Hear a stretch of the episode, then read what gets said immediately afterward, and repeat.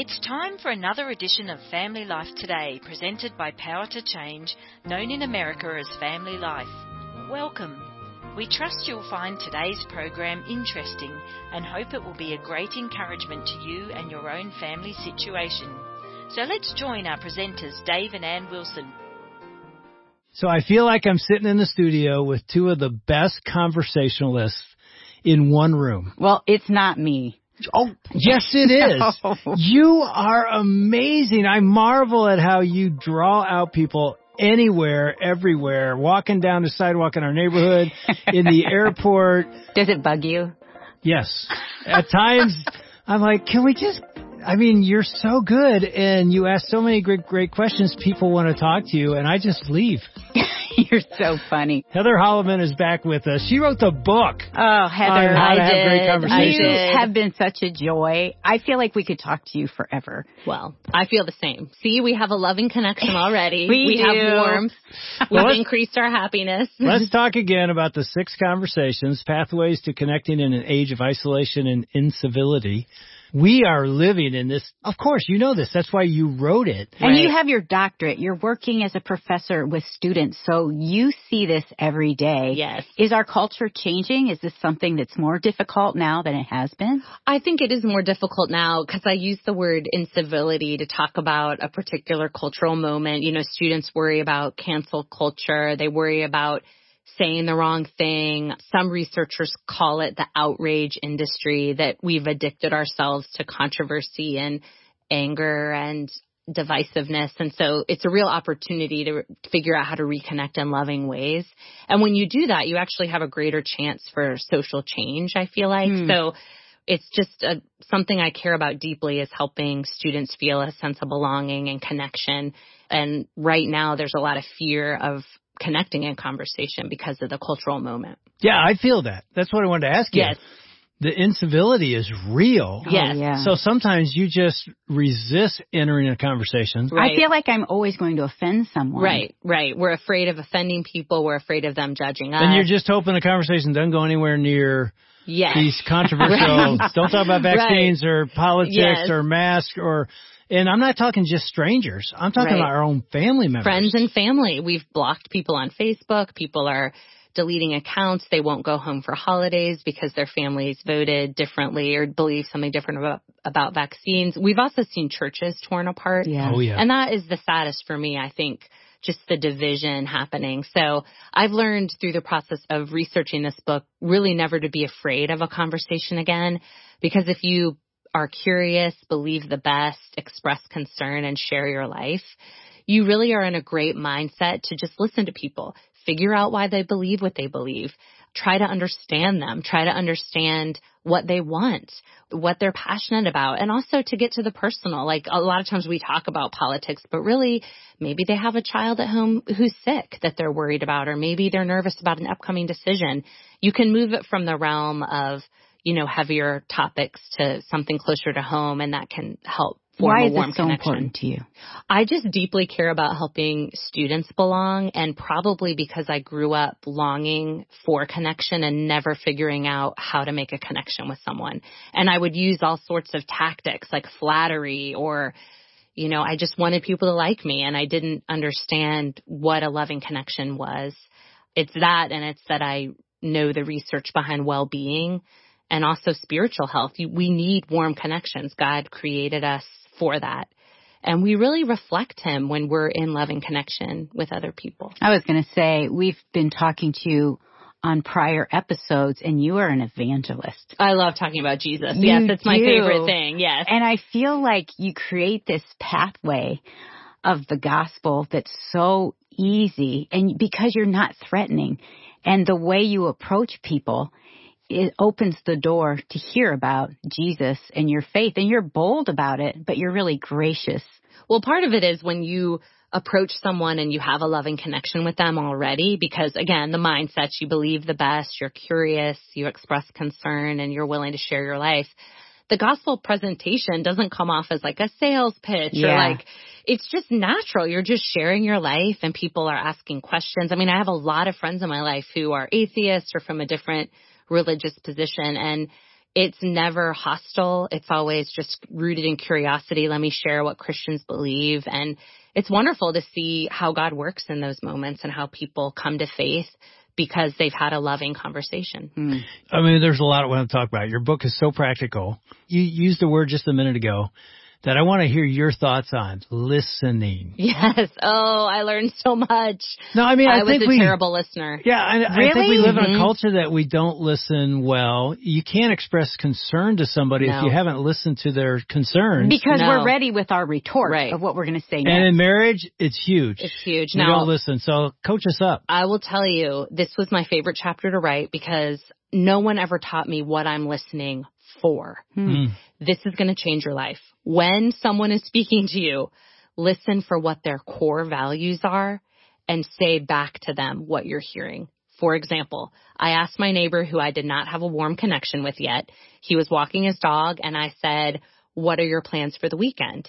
And he said, well, I'm really upset because my son was supposed to come, but he changed the plan. And then I thought we were going to have these seats, but then this got messed up and he was going on and on about all his plans changing.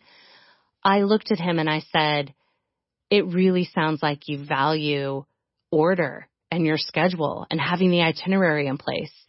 He paused and looked at me and said, I do. I really do. You're like a therapist. And then he said, walk with me. Come on. He was ready to talk. And then I tried it again with a businesswoman that I really wanted to form a, a bond with. And we were acquaintances, but I thought, you know what? I want to connect with her more. And I asked her about her day and she was talking about projects that she had completed where she didn't feel like she had done her best work. And I kept noticing she keeps talking about whether or not something's her best work. So I said to this woman, you know, it really sounds like you value excellence and you don't know what to do if you feel like you've turned something in that isn't your best work. And she said, I do. Said walk with I me. really do. no, this is what she said. Will you come to my office next week? Talking to you is the best part of my week. She and did now not. we are dear friends. We have lunch every week. You didn't say for 150 an hour I'll do that. I mean, no, it's core values, and and Yeah. I've tried it with people who are in a hard situation, people who are Mm. grieving, people who are in trauma situations. You know, in situations like that, I thought, okay, just listen. Hmm. But what am I listening for? For what you really see people valuing. And when you put words to it, they feel so loved. They feel so seen. I'm going through in my head of conversations in our home. Yeah. And to recognize the core value and empathize like, Oh. oh, if I'm thinking that would change so much. oh, as a parent. Yeah, That's it what I'm saying. Let's say for instance, As a husband, as a wife. I mean, know. come I'm on. sitting here thinking of when I'm driving with Dave, he is complaining about all the drivers. and How they're, are we going how here? they're driving wrong. Go and then, anywhere else It but here. has he value well, that's what I was yeah. going to say. And I'm complaining that he's always complaining about everyone driving. And so instead of complaining, I should empathize and think, what's his core value? You Yeah, should exactly. compliment me. And you value positive communication. You don't like environments of complaining, it sounds like.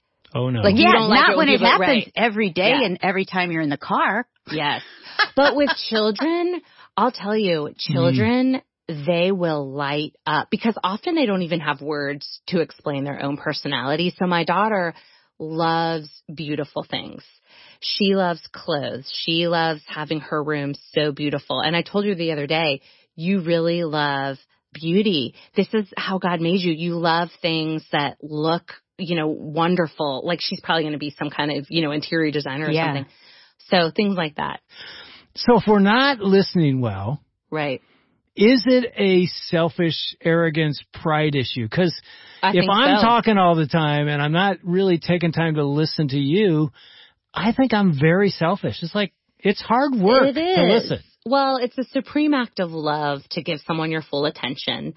And I did find a wonderful definition of arrogance that's in the book. Wonderful. And Oh, it says it says that arrogant people, they really believe that they don't need anything from other people. They don't Hmm. believe other people can teach them anything.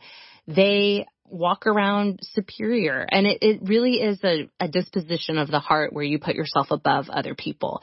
And what I love about the six conversations is when you're curious and have the disposition that you're going to value others above yourself. Think about the end of Philippians 2, Jesus taking on the nature of a servant Mm. Mm. it really makes things so wonderful when you do that. And also when you're listening for core values, you also have to be humble because someone's core value may be the opposite mm-hmm. of what you value. So in my marriage, I value efficiency.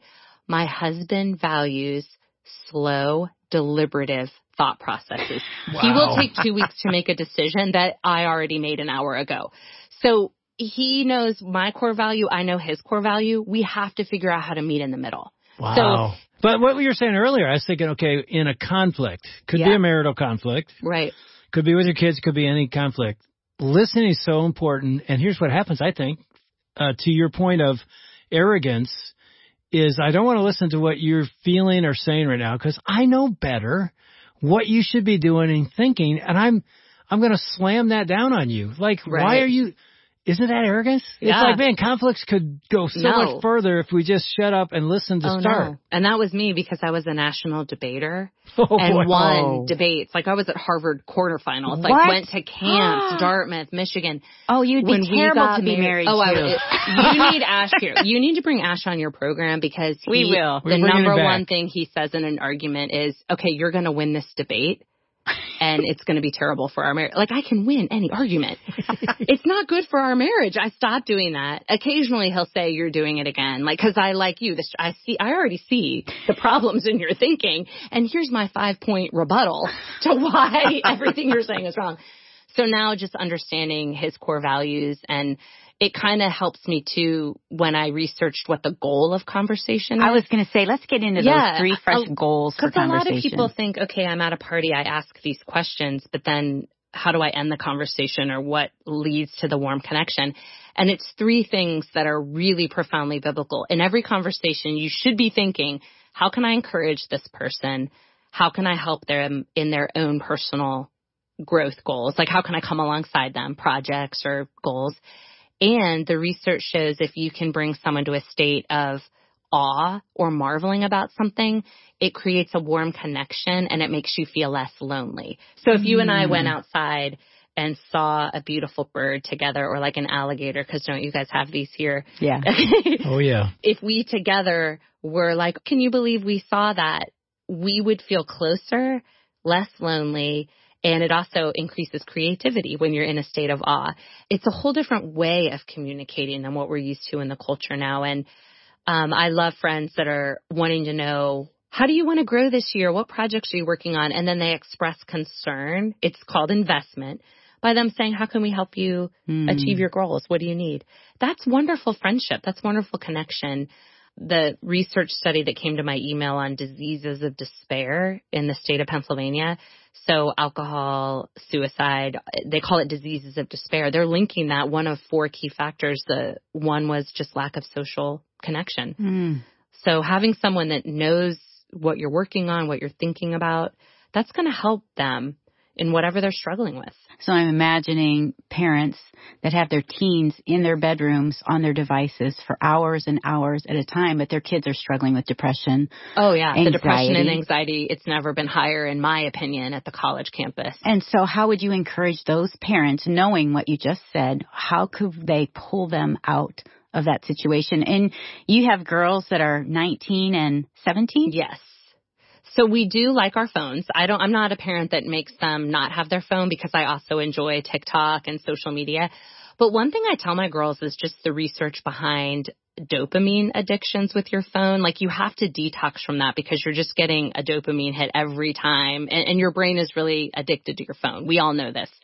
So having times when you detox from it. So we walk every day together and we don't have you our, walk with your girl i walk with my girl every day we call it taking loops we try to do three miles a day in the afternoon or evening so i love walking because you can do the all walk yeah. with you know marvel and what's going to happen is they're going to enjoy the conversation so much that it, it, in itself will be a pleasurable experience, which is a dopamine reward. Hmm. So they may find that they love the warm connection and will come out of their room a little more, come down to talk.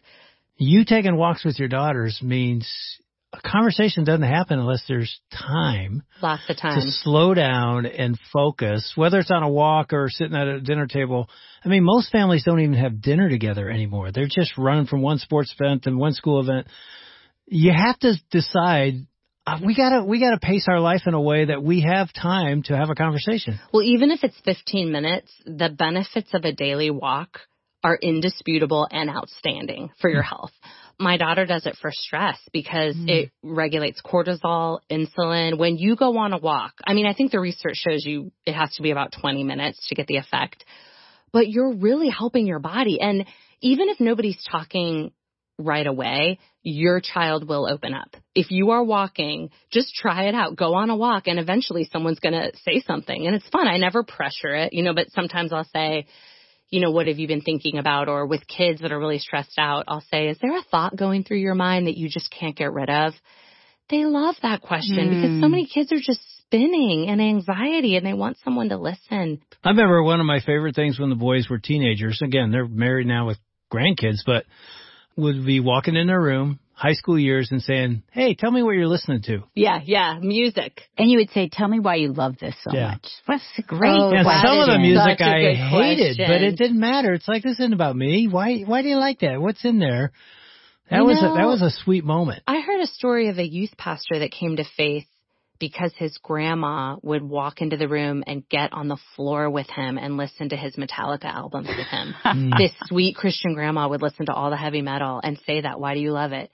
Hmm. And he felt so loved and accepted by her. Hmm. I remember. So I love that. I remember asking our boys, "Tell me what you've been thinking about." Yeah, that is so great. What have you been thinking about? That's such a good question, Ann. I'm like, what do I think? You know? I do think about theology all day long. Mm. I think about how God's going to work something for my good.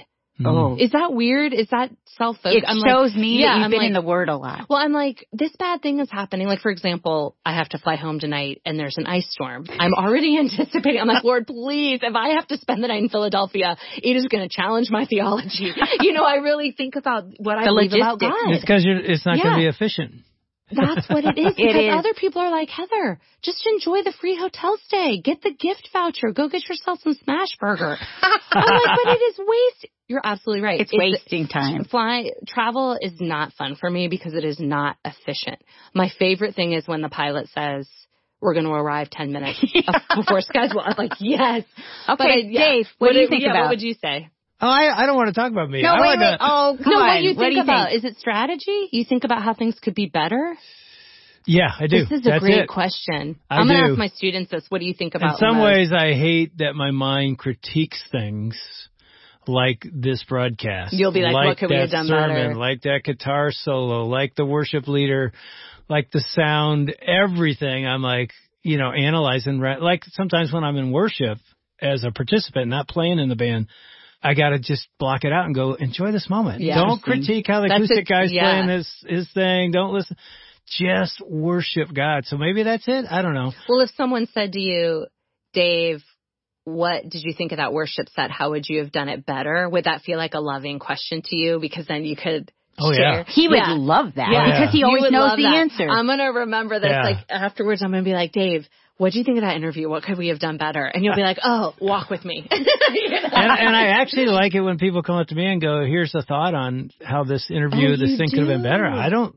I'm not like defensive. yeah, I'm we like, both that's like great. help me if Yeah. you So saw you like something, feedback. that sermon, whatever. I got to preach this three times today. Make the next two better. Yeah, than the people first will laugh because like our church was doing three services and one thing, and so I would listen to the first one from home, and I would send him a text like, "Hey, if you said it like this or you added this," and Dave loved that, so Oh, it it would was- come up on his iPad so as he's speaking. Hey, I want to. I want to. I love that. Okay. Because one of the That's things so I, good. I, w- I- I drew out of your book when you said uh, fresh goals conversation, mutually encourage, aid personal growth, and to marvel. My first thought when you said to marvel was as we have conversations with people and we ask questions and we listen well, we're going to marvel at them. Oh, That's what I thought, Which too. is both, because you get into Marvel together, but Yeah. there's a there's a point where you're like, like when you were just talking about the way your brain works, I was like, wow, Look what God is- has done. I went, ah. So I thought, I thought when you have a great conversation with somebody, and it's not about you, it's really about I want to consider their interest more important than my own. yeah, At some point, you It's you go like you look at your wife and you go, she's amazing. yeah. How did God, God made her so and awesome. I've forgotten that. But I saw it again because I asked Yeah. and I listened. That could really enhance a marriage. And I feel like too with our kids, I feel like that piece for me, there was a point when our kids were younger that I wanted to mold them into who I wanted them to be. I would have never said that. Yeah. But really, I had dreams and expectations of who they would become.